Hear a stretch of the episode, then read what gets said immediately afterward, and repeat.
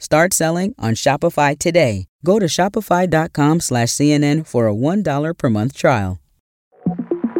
Hello from C N N, I'm Joe Beck, with the five things you need to know for Tuesday, December nineteenth. At least four people are dead and more than half a million customers still don't have power in the northeastern U S this morning. That's after a powerful storm brought dangerous flooding and travel disruptions across the East Coast yesterday.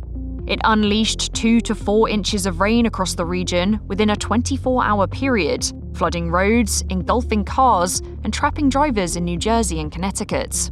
And it's about to get pretty cold, with temperatures set to plummet to the thirties and forties across much of the Northeast.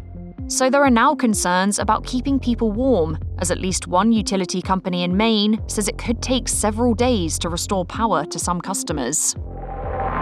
Senate Bill four is now law in the state of Texas. That was Republican Governor Greg Abbott after he signed a controversial law that makes it a state crime to enter Texas illegally.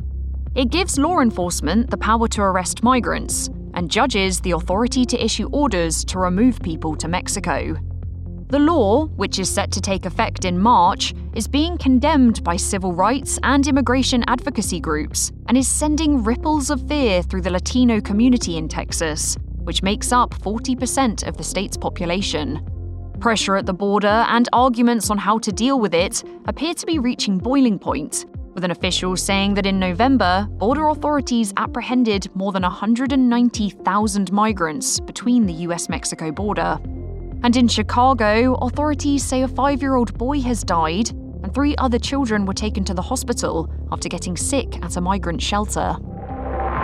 Bomb threats have been emailed to more than four hundred Jewish institutions across the U S since Saturday. That's according to the Anti-Defamation League, which tells C N N it believes one person, or a small number of individuals, are behind the series of threats, which are thought to be hoaxes. Meanwhile, in the Middle East, Israeli authorities say they will gradually transition to the next phase of the war and expect displaced Palestinians from northern Gaza to return to their homes first. But the situation of displaced people in Gaza couldn't be more uncertain. The U N says nearly three hundred people sheltering in their facilities have been killed since the conflict erupted, and more than one thousand have been injured. Overall, over eighty-five percent of Gaza's population has been displaced across the Strip. Rescuers in northwest China are battling negative temperatures and scrambling to reach survivors after at least one hundred people were killed in an earthquake last night. The quake, which is China's deadliest in nearly a decade, rocked the Gansu province.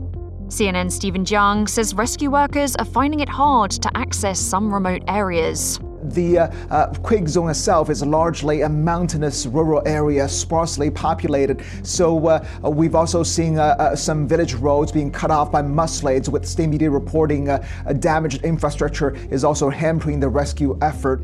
Meanwhile, another earthquake triggered a dramatic volcanic eruption in Iceland last night. Spectacular bursts of lava and smoke illuminated the night sky after weeks of seismic activity prompted the evacuation of a nearby town.